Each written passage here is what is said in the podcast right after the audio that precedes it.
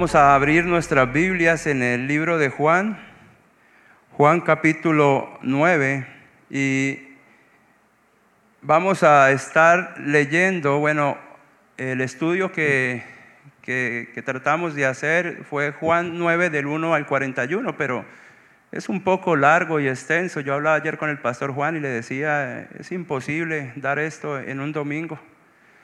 Entonces le dije que hoy iba a tocar del 1 al 12 y que aún así iba a ser imposible tocar en un domingo del 1 al 12, pero vamos a tratar de hacerlo y vamos a tratar de dejar del 13 al 41 para dentro de 8 días. Yo no quiero que vayan a perder la sustancia, digámoslo así, el contexto de lo que vamos a estudiar para que la palabra realmente pueda impactar, que lo que dice la Biblia realmente pueda recalar en nuestros corazones.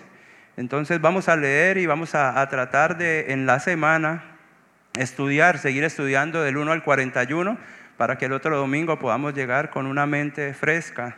Como cuando, ¿recuerdan cuando antes en la vida pasada veíamos novelas? Que a uno siempre lo dejan como que para las propagandas, ¿verdad? Y en las propagandas, pero preciso van propagandas, pero queda uno como con la intriga de que pasen las propagandas y se termina el capítulo, digámoslo así, y uno queda con la intriga de que al otro día usted como que quiere ver más. Pues vamos a tratar de que si nosotros en nuestra casa estudiamos estos versículos, vamos a querer saber y conocer muchísimo más. Juan capítulo 9, versículo del 1 al 12 dice: Al pasar Jesús vio a un hombre ciego de nacimiento y le preguntaron sus discípulos diciendo: Rabí, ¿quién pecó, este o sus padres, para que haya nacido ciego? Respondió Jesús: No es que pecó este ni sus padres, sino para que las obras de Dios se manifiesten en él. Me es necesario hacer las obras del que me envió, entre tanto que el día dura, la noche viene cuando nadie puede trabajar. Entre tanto que estoy en el mundo, luz soy del mundo. Dicho esto, escupió en tierra e hizo lodo con la saliva y untó con el lodo los ojos del ciego y le dijo: Ve a lavarte en el estanque de Siloé, que traducido es enviado. Fue entonces y se lavó y regresó viendo. Entonces los vecinos y los que antes le habían visto que era ciego decían: ¿No es este el que se sentaba y mendigaba? Unos decían: Él es, y otros: A él se parece. Él decía: Yo soy. Y le dijeron: ¿Cómo fueron abiertos los ojos? ¿Cómo te fueron abiertos los ojos? Respondió él y dijo: Aquel hombre que se llama Jesús hizo lodo, me untó los ojos y me dijo: Ve al Siloé y lávate. Y fui y me lavé y recibí la vista. Entonces le dijeron: ¿Dónde está él? Él dijo: No sé. Antes que comencemos a analizar, yo quisiera colocarlos en el contexto. Es algo corto. ¿Ustedes recuerdan el capítulo 8? ¿Recuerdan lo que está pasando con el Señor Jesús? El Señor Jesús se muestra y dice, en Juan 8:12 dice: Otra vez Jesús les habló diciendo: Yo soy la luz del mundo. El que me sigue no andará en tinieblas, sino que tendrá la luz de la vida. Jesús, ¿qué está diciendo? Yo soy la luz, ¿verdad? Y quien me sigue no andará en tinieblas. ¿Sabe una cosa? Yo sé que es Dios, Jesús es Dios, pero es un ser muy, pero muy sorprendente. Él no iba por el mundo haciendo milagros por hacerlos.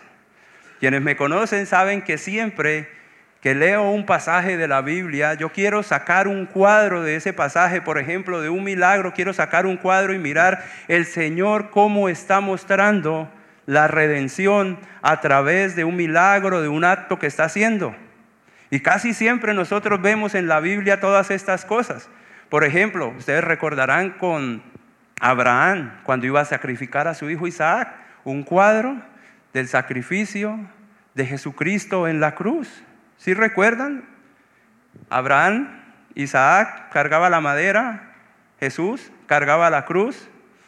Abraham simplemente iba a sacrificar a su hijo, estaban ellos dos solos, puso resistencia a su hijo Isaac, Se supone que era una edad ya grande porque podía cargar la leña, ¿no? No era un niño de 7 ni 9 años.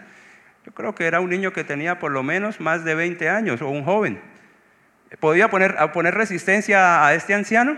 Claro, pero él no puso resistencia a Jesucristo o puso resistencia al Padre, ¿no? Dice que él mismo dio su vida, ¿verdad? Y vemos el cuadro, esto es lo que yo quiero que ustedes vean. Muchas iglesias dicen David y Goliat, ¿cuáles son tus gigantes? No, Goliat representa al diablo, el pecado, la sumisión. David, una imagen del Cristo que iba a morir en la cruz. David no podía vencer a Goliat. Es un cuadro de la salvación. Nosotros vemos en Moisés también. Moisés no era el que hacía milagros. Podemos nosotros ver señales, maravillas, prodigios, pero todo tenía un fin, apuntar a Cristo. Y cuando yo miro esto y cuando yo leo, ¿sí?, que dice en Juan 8:12 que Jesús dice, yo soy la luz del mundo. Y vamos al capítulo número 9 y el primer milagro que el Señor hace antecediendo esto. No sabemos si Jesús cuando huyó del templo, porque él huyó, le iban a matar porque él estaba diciendo yo soy antes que Abraham. Y recuerda que le iban a apedrear y le tocó salir. Bueno, no sabemos si esto ocurrió inmediatamente después, una semana, 2 semanas. Lo que sí sabemos es que lo que relata el escritor de Juan es que el primer milagro que el Señor Jesucristo hace es dar la vista a un ciego de nacimiento. Y ahí es cuando nosotros debemos de decir, wow, tremendo el Señor, qué gran ilustración. Yo siempre digo, ilustración magistral. Yo soy la luz del mundo, la luz ilumina. Y el primer milagro que hace para ilustrar es dar la vista a un ciego. ¿Y sabe una cosa? Muchas personas a veces se me han acercado diciendo sobre las señales que siguen a los que creen. Quizás porque tienen un panorama corto de lo que es la Biblia. Porque es que el Señor Jesús no iba haciendo milagros porque sí. Porque Él quería hacer estos milagros. No, todo estaba escrito. Joel, Isaías relataban. Isaías específicamente sobre lo que el Señor iba a hacer cuando viniera y era para que se cumpliera la Escritura. Los milagros no cambian a nadie, ¿verdad? Y eso lo vamos a ver aquí con este ciego de nacimiento. Pero entonces, el ciego no había perdido su vista. Era ciego de nacimiento. Y vamos a ver cómo este ciego tipifica toda la humanidad. Porque todos nacemos ciegos espiritualmente. Todos nacemos en tinieblas, absolutamente todos. Y es por eso, ahora yo creo que están entendiendo el cuadro que nosotros vemos cuando leemos que Jesús dice, yo soy la luz del mundo, y el primer milagro que hace es curar a un ciego de nacimiento. Él estaba mostrando lo que iba a hacer más adelante en la cruz del Calvario. Es tremendo, ¿no? Cómo el Señor no descuida ni un solo detalle. Y estos detalles los da ¿para qué? Para que nosotros podamos creer en Él y veamos que todo, absolutamente todo, desde Génesis hasta Apocalipsis, únicamente le muestra a Él. No muestra, hay una perícopa llamada los grandes héroes de la fe. Pero nosotros vemos que estos no eran héroes. Vemos que eran hombres comunes y corrientes, que pecaban, que fallaban, que caían, que se levantaban. Pero los que los distinguía de muchas personas en el mundo eran que eran hombres de fe, que creían. Abraham fue llamado el padre de la fe, pero ¿dudó después de ser llamado? Claro. ¿No recuerdan cuando presentó a Sara como su hermana? ¿Sí? Para que no le matasen a él y se quedaran con Sara. ¿De quién dudó? De la promesa, porque Dios le había prometido. Aunque él no vio la nación que Dios iba a hacer a través de él, él le creyó a Dios. Y eso es lo que quizás de pronto los que relatan lo de las perícopas o los que las escriben es lo que ven a través de estas historias. Ahora, al estudiar este pasaje que nosotros vamos a ver a continuación, vamos a poder descubrir varias enseñanzas muy ricas espiritualmente. Que es un pasaje muy espiritual. Es un pasaje que no podemos llegar y leerlo y pasar así por encima. Ayer el pastor Juan me decía, yo lo llamé, yo estaba en el centro comercial caracolí, tenía pico y placa, estaba en pie de cuesta en clases de piano de mi hija y veníamos y entramos, ahí me encontré hasta con el hermano Wilson y subí a terminar el bosquejo y decía el pastor Juan, no hermano, rápido, yo le decía, no, vea hermano, le dije, de seguro que en el primer versículo podemos hasta ocupar para un domingo y da hasta para 2 domingos. Dice el pastor, hermano, es que tú predicas hasta pestañó. Y ahí yo le dije, no, tampoco. Pero es que vamos a mirar versículo a versículo cómo puede impactar o cómo impacta más bien la vida de las personas este mensaje tan fuerte en amor del Señor Jesucristo. Y este mensaje lo he titulado De las tinieblas a la luz. Dice el versículo 1, al pasar Jesús vio a un hombre ciego de nacimiento. Al pasar Jesús, ¿sí? Yo creo que pasaba por algún camino dentro de Israel, ¿verdad? Estaba dentro de esta región y ya vamos a ver por qué él estaba allí dentro. Ahora, algo que nosotros podemos notar es que en el templo le querían matar. Antes ya estaban enardecidos todos los religiosos y al parecer la furia seguía creciendo. Y saben una cosa, a pesar de todos estos impedimentos que su propio pueblo al que él había venido, a pesar de toda esta oposición, el Señor Jesús nunca se detuvo para hacer lo que había venido a hacer, para hacer a lo que le habían enviado. Él no dijo, no, yo renuncio. Él no dijo, no, es que esta iglesia es difícil. Es que los hermanos no ayudan, no colaboran y yo renuncio, no. Él continuó la obra para la cual fue enviado y él sabía por qué tenía que culminarla. En Juan capítulo 9, versículo 4 dice, me es necesario hacer las obras del que me envió, entre tanto que el día dura. El Señor se detuvo cuando vio al ciego que estaba mendigando. Había encontrado una nueva ocasión o una nueva oportunidad para mostrar su misericordia. Yo quiero que coloquen especial atención a estas cosas de este solo primer versículo que el Señor muestra. Con esto se nos revela la atención constante de Jesús hacia aquellas personas necesitadas. Ahora, una persona necesitada no es solamente una persona que necesita de pronto un recurso financiero o que necesita un trasplante de riñón o que necesita quizás una transfusión de sangre o un órgano. No, es una necesidad física, sí, pero el Señor estaba mirando más allá de esa necesidad física. Claro, Él es Dios, Él sí sabía a lo que venía. Pero algo que yo quiero que vean es que Dios se vale de cualquier cosa para hacer el bien. Aún del mismo mal, Dios se vale. No es que Dios orqueste el mal, ojo. Pero Dios, no recuerdo el cuento, pero no lo voy a echar porque esto está muy largo, pero que una abuelita dio gracias de un hombre ateo que una vez le llevó un mercado y el hombre ateo, para que vea que Dios no existe. Y llega la abuelita y dice, bueno, hasta Dios usa al diablo para bendecir a sus hijos. Y es verdad, Dios puede utilizar cualquier situación si le dejamos. Y si le dejamos no quita su soberanía. El plan de Dios continúa.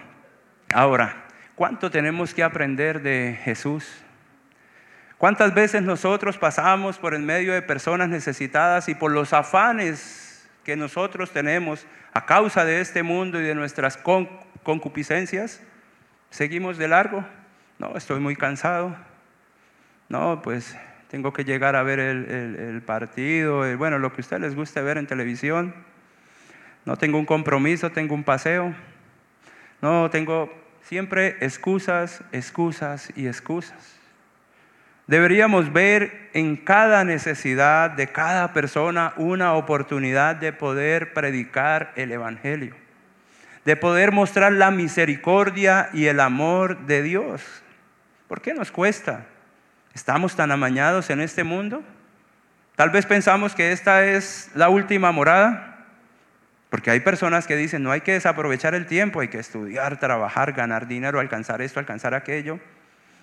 Pero eso va en contravía de la palabra de Dios, sí.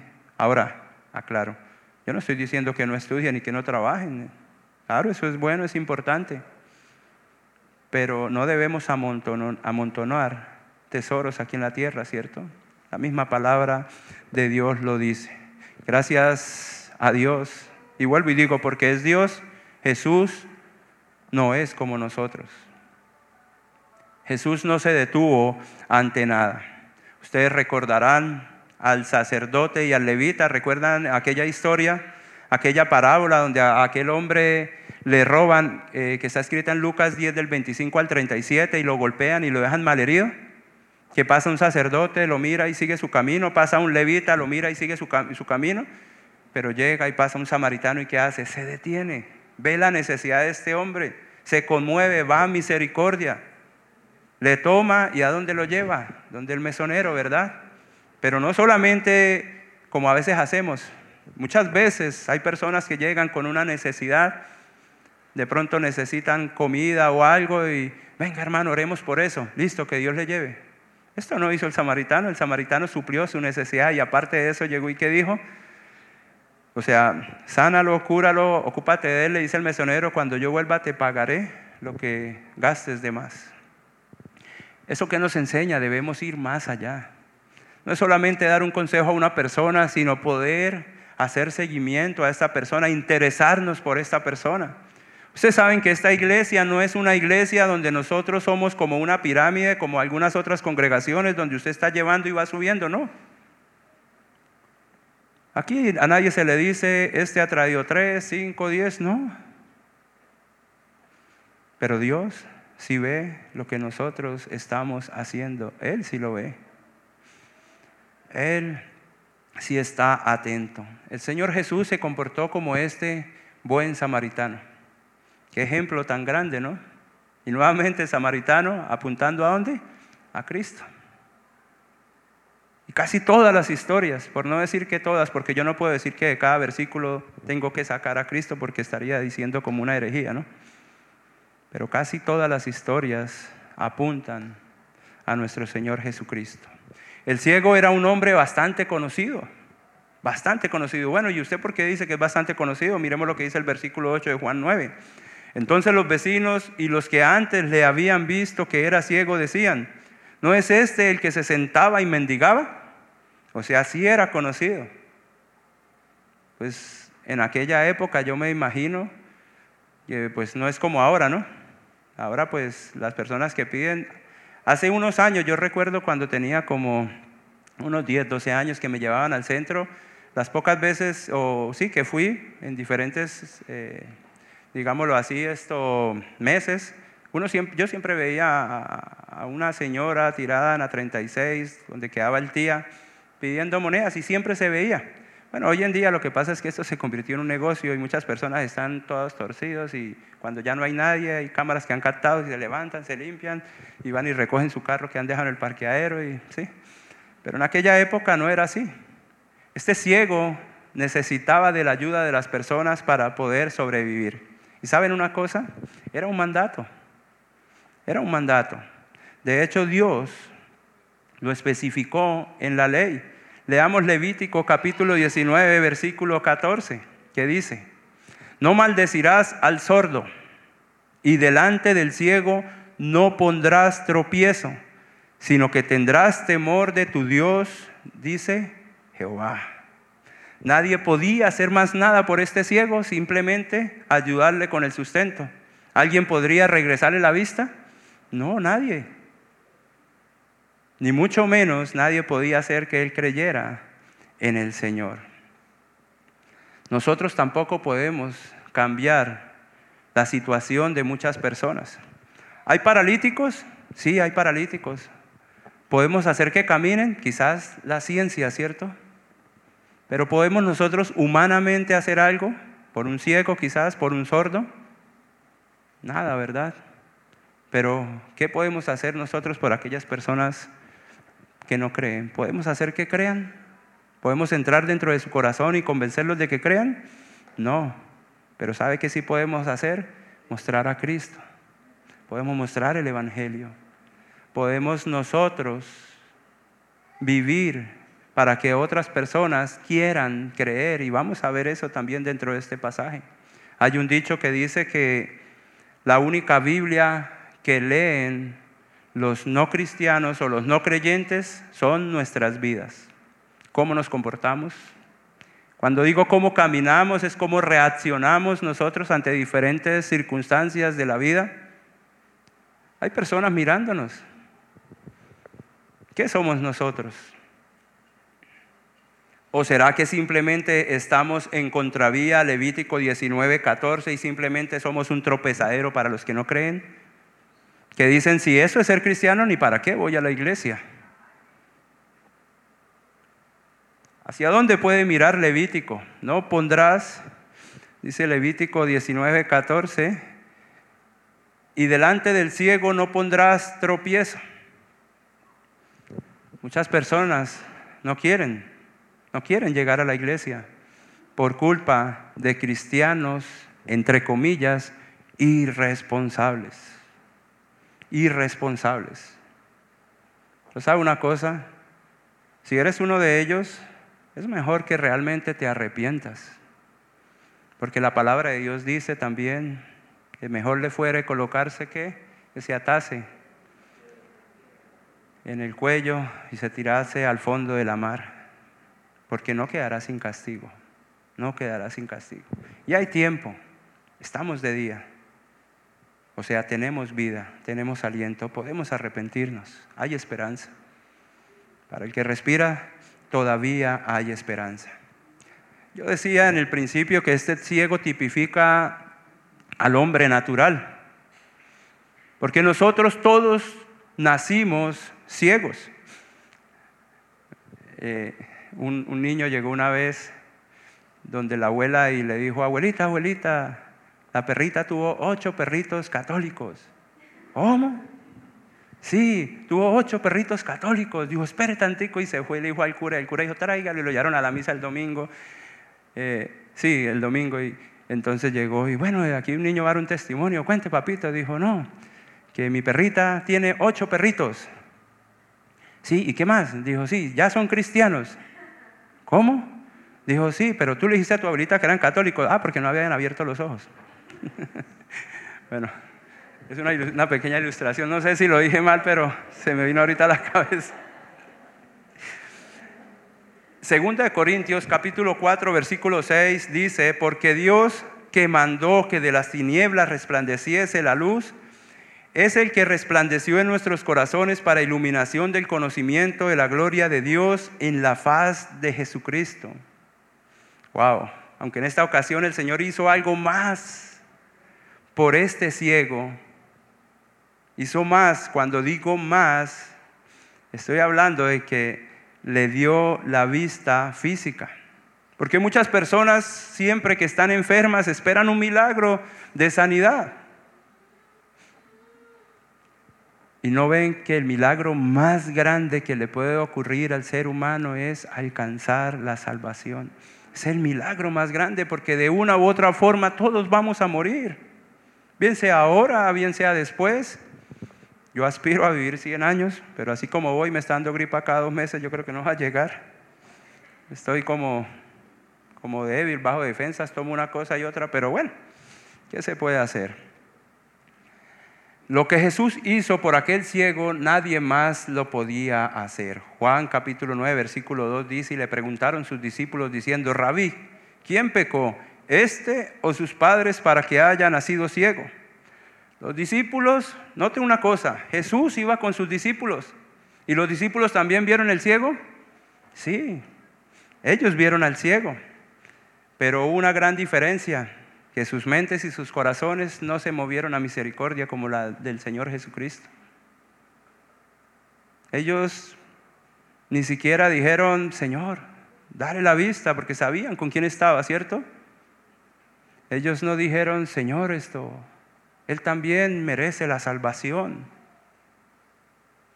No, ellos no dijeron nada de eso. Ellos no le rogaron a Jesús que lo sanara, sino que en lugar de eso hicieron una pregunta teológica.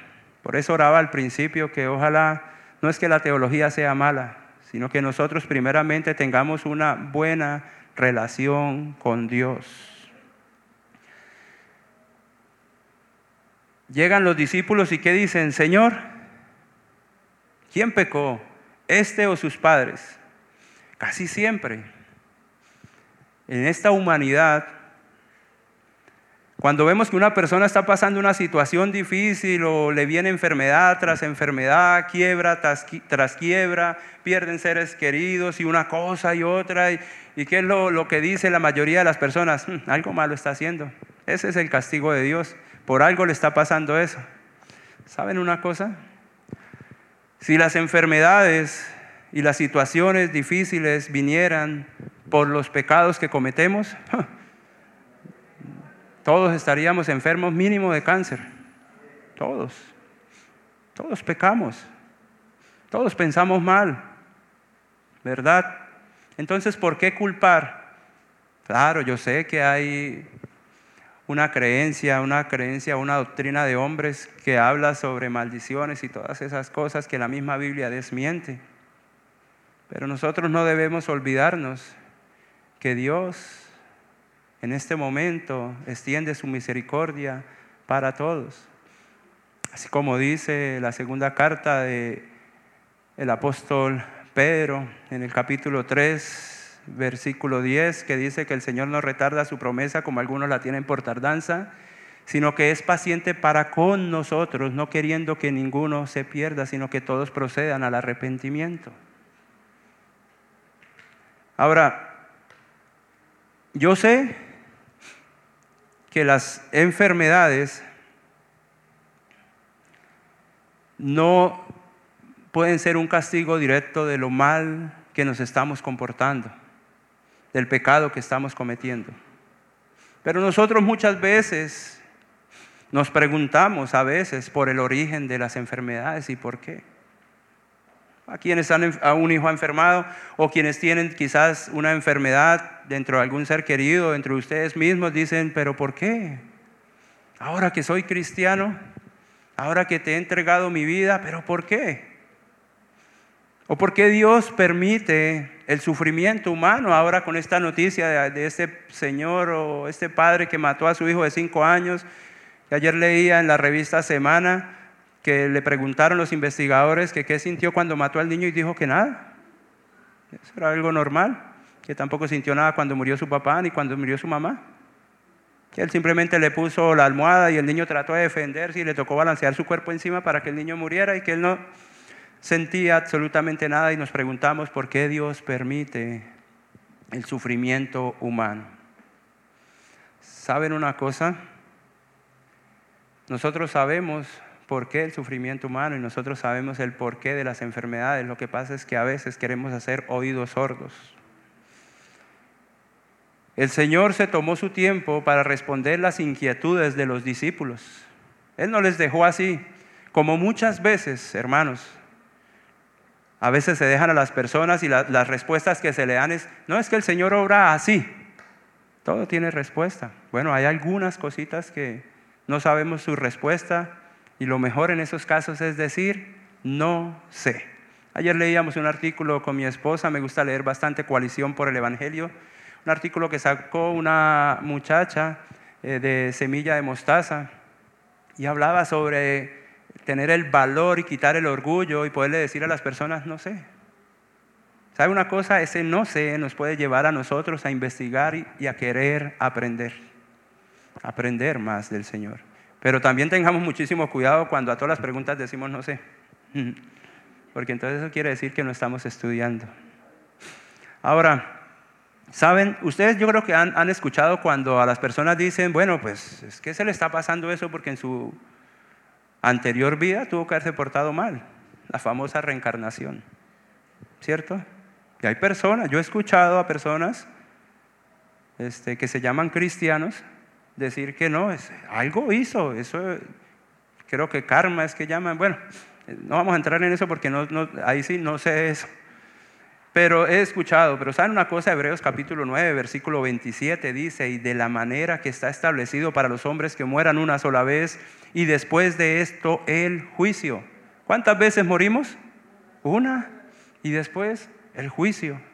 Lo que la Biblia sí enseña es que tanto los sufrimientos corporales como la misma muerte, como las enfermedades, son consecuencia del pecado. Miremos lo que dice Génesis capítulo 3, del versículo 16 al 19, que dice: a la mujer dijo, multiplicaré en gran manera los dolores de tus preñeces, con dolor darás a luz los hijos y tu deseo será para tu marido y él se enseñoreará de ti. Al hombre dijo, por cuanto obedeciste a la voz de tu mujer y comiste del árbol que te mandé, diciendo, no comerás de él, maldita será la tierra por tu causa. Con dolor comerás de ellas todos los días de tu vida, espinos y cardos te producirá y comerás plantas del campo. Con el sudor de tu rostro comerás el pan hasta que vuelvas a la tierra, porque de ella fuiste tomado, pues polvo eres y al polvo volverás. Desde la caída en el Edén hemos heredado la naturaleza pecaminosa, las consecuencias del pecado. Entonces, ¿de dónde vienen las enfermedades? Del pecado. Desde Edén. Desde ahí la vida se nos puso cuesta arriba. Como aquella muchacha que salió en Noticias Qué Días diciendo que ella no había nacido para trabajar. De pronto viene de otro planeta que buscaba a alguien que la mantuviera. De pronto, si ella llegase a conocer el Evangelio, va a maldecir a Adán y a Eva. Por culpa de ustedes es que nos toca trabajar. Ahora, este hombre nació ciego por la consecuencia de la naturaleza pecaminosa de la cual todos somos participantes. Romanos 5:12 dice: por tanto, como el pecado entró en el mundo por un hombre y por el pecado la muerte, así la muerte pasó a todos los hombres por cuanto todos pecaron. Todos pecamos. Ayer hablaba con un hermano de otra iglesia y me decía que había un hombre allí que decía que es imposible. Dijo, no, el cristiano no peca. Yo le dije, toca que me lo presente para mirar cómo levita o mirarle la aureola. Hermano, con esto yo no estoy dando licencia para pecar, ¿no? ¿Cómo pecamos ahora nosotros los cristianos? A veces nos sale el mal genio. A veces decimos cosas que no queremos decir. Muchas veces mentimos. Pero eso debe quitarse de nuestra práctica. Debemos luchar con ellos. Romanos capítulo 7, al final dice Pablo que él sabiendo hacer lo bueno y no lo hace, y sabiendo que lo malo no lo debe hacer, esto hace. Miserable de mí, ¿no? ¿Quién me librará de este cuerpo de muerte? Gracias a Dios por el capítulo 8. Y que este hombre siguió escribiendo, porque cuando yo leí eso dije, no, Dios mío, yo voy al infierno. Yo también estoy haciendo lo mismo que Pablo. Pero dice Pablo, a los que están en Cristo Jesús, ninguna condenación hay, o ninguna condenación hay para los que están en Cristo Jesús. Ahora, es verdad, ¿cierto?, que muchas veces el pecado tiene una relación directa con la enfermedad, ¿sí o no? Probablemente una persona que sea un fumador empedernido pueda llegar a sufrir de un cáncer de pulmón. Un alcohólico puede llegar a sufrir una cirrosis. Y así muchas cosas de estas, como una persona que le gusta estar con otras parejas, puede llegar a alcanzar el VIH. Ahora, no quiero decir que el VIH tenga que ser alcanzado precisamente en una relación de estas, pero sí hay pecados que nos pueden conllevar a nosotros a enfermedades y calamidades terminales. Ahora, algo que debemos tener claro acá es que este ciego de nacimiento no estaba ciego por un pecado que él o sus padres habían cometido. Claro que no. Sí, pero, ¿saben una cosa? No seamos tan ligeros para juzgar y cuestionar la calamidad de otro. El Señor Jesús, pues lógico, vuelvo y repito, Él es Dios, Él conocía al ciego de nacimiento, pero ejemplo nos dio. Él no se detuvo a mirar, bueno, ¿y ustedes cómo viven esto? Mire, pero es que le vienen esas cosas. No, Él se detuvo ¿a qué? A ayudar. Indiferentemente, si nosotros vemos personas que se están comportando mal, personas que fallan y vuelven y fallan, extendamos misericordia. Vayamos y ayudémosle. Sigamos mostrando a Cristo. Esto no es malo. Esto es bueno y esto revela realmente las intenciones que hay en nuestro corazón. Ustedes recuerdan el libro de Job, ¿verdad? Recuerdan que Job era dice su propio libro, era un varón recto. Y mire cuántas cosas le vinieron. Quienes de pronto no lo han leído, no recuerdan, a él le vinieron un montonón de enfermedades. Su esposa le dejó, sus hijos murieron, perdió sus tierras, perdió su ganado, perdió todo. Y al último sus amigos, ¿qué le dijeron?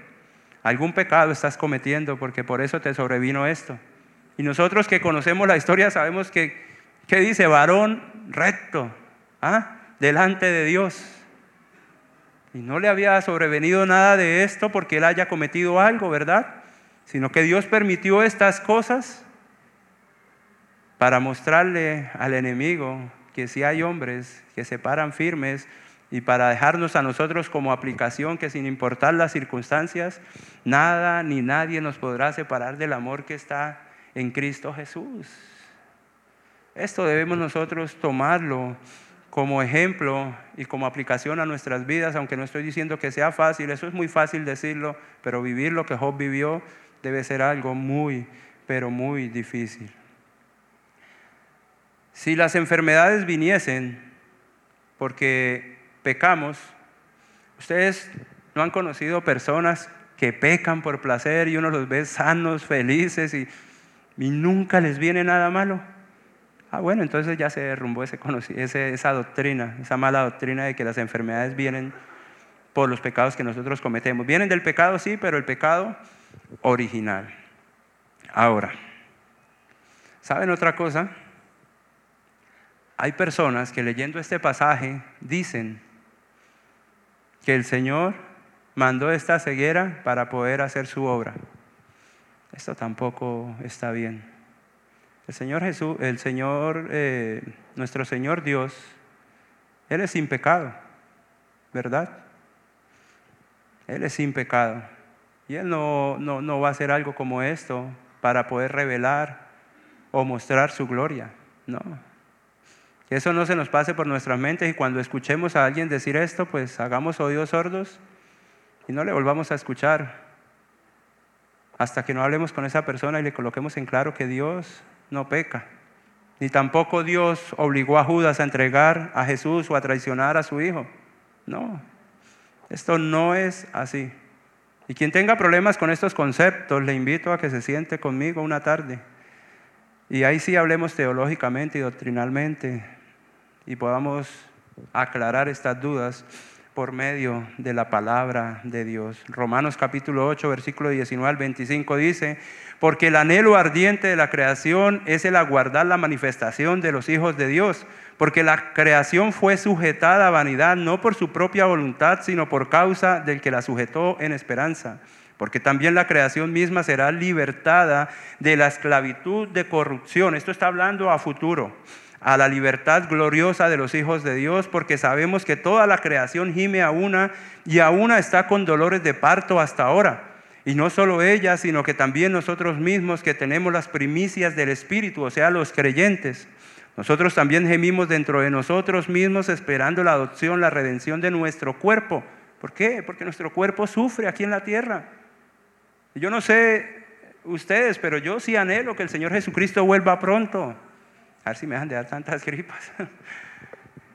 A ver si dejamos de sufrir tanto acá, porque acá sufrimos. El que diga que va como viento en popa tiene que examinarse.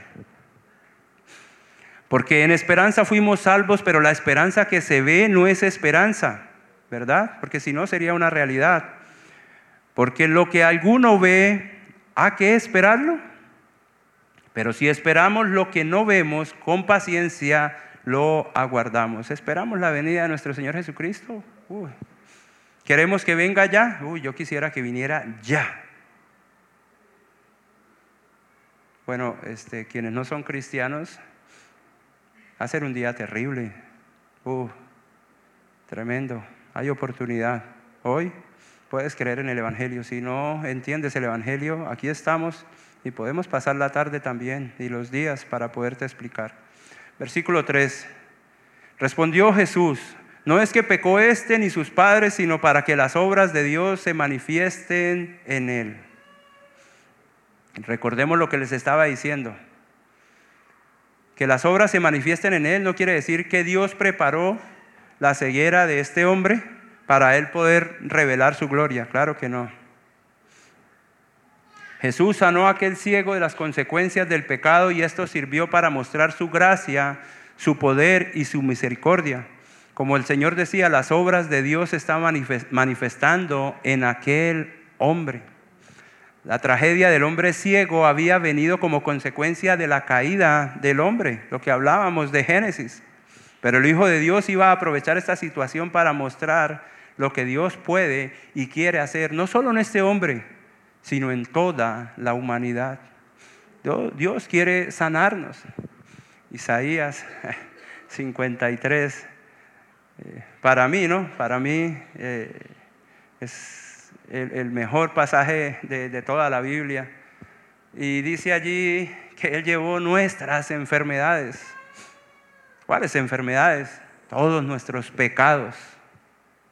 Todos nuestros pecados. Por sus llagas fuimos sanados. ¿Curados de qué? De nuestros pecados. Versículo 10, ¿qué dice?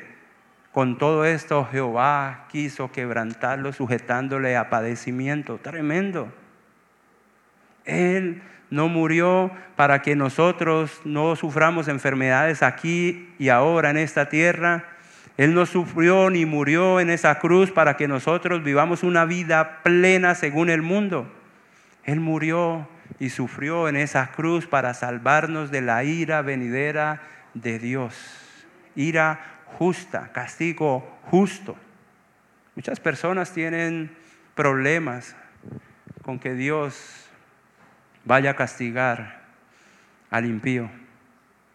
Pero cuando nosotros vemos, por ejemplo, en el caso de este hombre que mató a su hijo, y si viéramos que el juez o la juez le perdona y le deja libre, ¿cómo vamos a decir qué juez tan malo? Qué justicia tan corrupta, ¿verdad? Pero Dios es un juez bueno y a cada uno le va a dar su merecido. Dios en su providencia puede usar lo que a todas luces era una desgracia para traer gloria a su nombre. Y esto debe ser recordado por todas las personas que sufren hoy en día enfermedades. Dios se puede glorificar, pero esto no obliga a Dios a que le sane a usted o a mí de alguna enfermedad en particular. Recordemos el caso de Lázaro. A él le dijeron, tu amigo Lázaro está enfermo. Y Jesús fue, dejó que muriera. Pero tenía algo más grande para él. Y saben una cosa, otro cuadro que nos muestra la eternidad. En ocasiones Dios no nos va a sanar de las enfermedades y va a dejar que muramos. Pero lo que Dios sí quiere hacer es levantarnos de los muertos. Y no estoy hablando en el momento como a Lázaro le levantó, sino estoy hablando para cuando Él venga y nosotros seamos levantados en gloria para vivir una eternidad con Él. Esa es la mira que nosotros debemos tener puesta.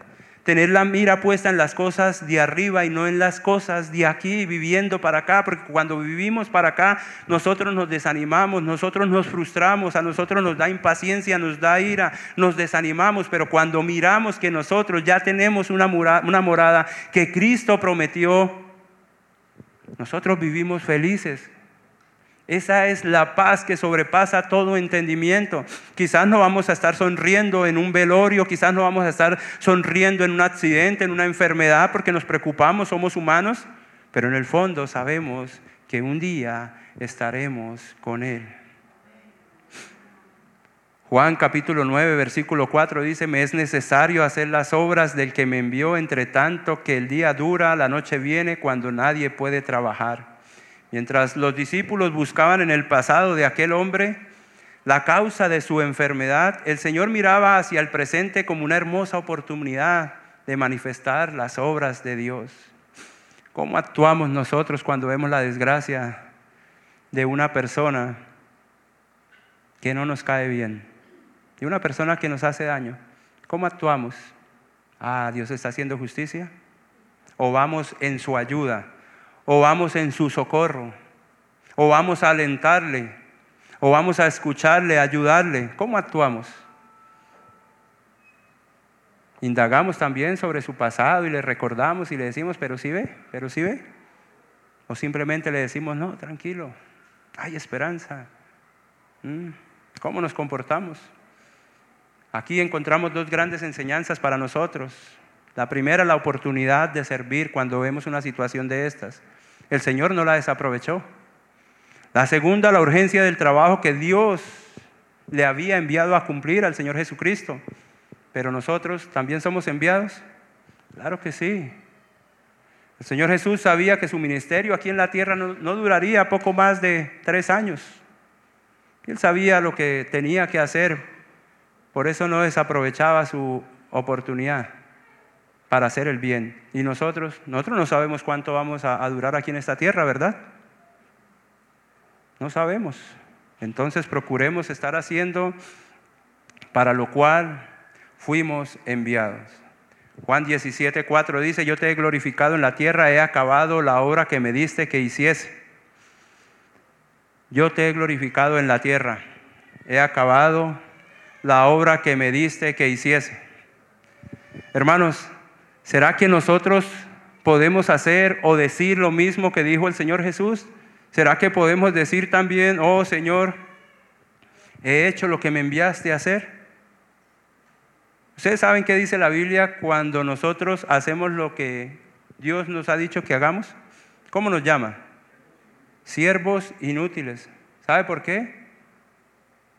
Cuando yo tenía antes un trabajador y yo le decía, aquí digamos que hay una columna y tenemos que pasar una tubería por acá y llegar hasta allá. Y un día me fui a las 7 de la mañana y llegué a las 5 y la tubería llegó especialmente hasta esa columna y tenía que llegar hasta el otro lado. Pues yo quería decirle siervo inútil, empleado inútil.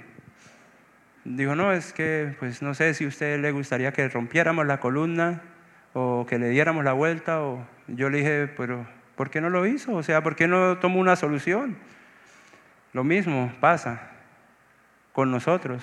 Dios nos dice qué debemos hacer, pero a veces nomás llegamos hasta allí y nosotros debemos ir más allá.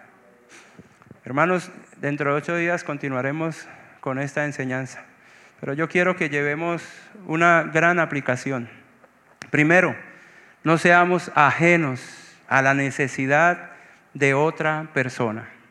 Segundo, no tratemos de buscar o justificar el mal en otro. Eso no nos corresponde a nosotros. Tercero, como decía el pastor Juan hace 8 días, hagamos diligentemente y con urgencia la obra de Dios en nuestra familia, con nuestros vecinos, con nuestros amigos. Aprovechemos cualquier oportunidad que tengamos, porque la enfermedad es espiritual. Y el desenlace de esa enfermedad es eterno si no hay un correctivo que apunte a Cristo. Vamos a orar. Señor, te damos gracias porque tú nos instruyes a través de tu palabra. Ayúdanos, Dios, primeramente a hacerte fieles a ti, a ser fieles a tu palabra.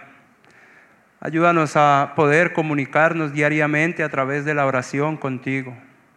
Señor, trae sensibilidad, amor, misericordia y gracia a nuestras vidas, para que antes que ver la oposición en la dificultad de otras personas, en su necesidad, nosotros podamos ser movidos a misericordia, compasión, Señor. Que podamos ayudar realmente a que tu evangelio sea extendido hasta el último rincón de este planeta. Ayúdanos, Señor, a poder ganar a nuestra familia para ti. Ayúdanos, Señor, a comportarnos realmente como cristianos, como hombres piadosos, hijos de un verdadero Dios grande y amoroso.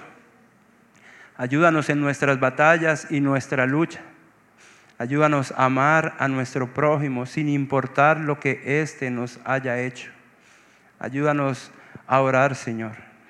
Cuán importante es la oración, Dios. Muchísimas gracias, Padre. Yo te doy en el nombre de Jesucristo, tu Hijo. Amén. Pueden encontrarnos en la página web iglesiagapebga.com o también en las redes sociales iglesiagapebga. Estamos para servirles. Espero que de alguna forma ustedes puedan llegar a conocer el amor que sobrepasa todo amor, el amor de Dios, el amor ágape.